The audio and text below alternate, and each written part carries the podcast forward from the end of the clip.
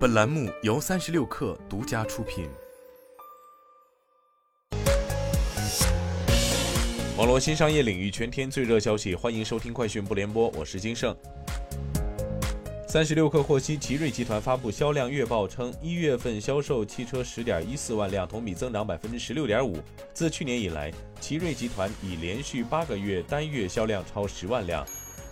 海口海关发布统计称，二月五号元宵节，海口海关共监管离岛免税购物金额一点六五亿元，购物人次一点四五万人次，购物件数十六万件。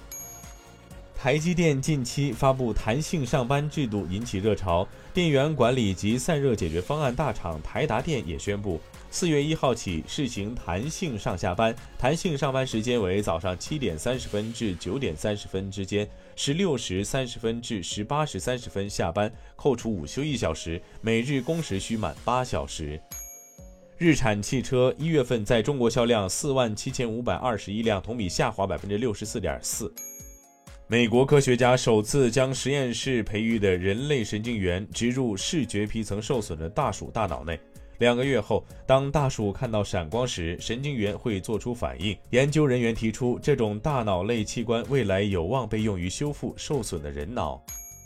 埃隆·马斯克周日表示，在他不得不将 Twitter 从破产中拯救出来后，这家社交媒体公司正趋于收支平衡。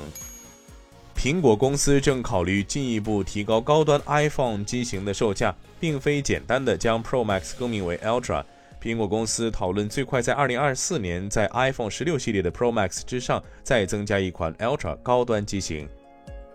以上就是今天的全部内容，咱们明天见。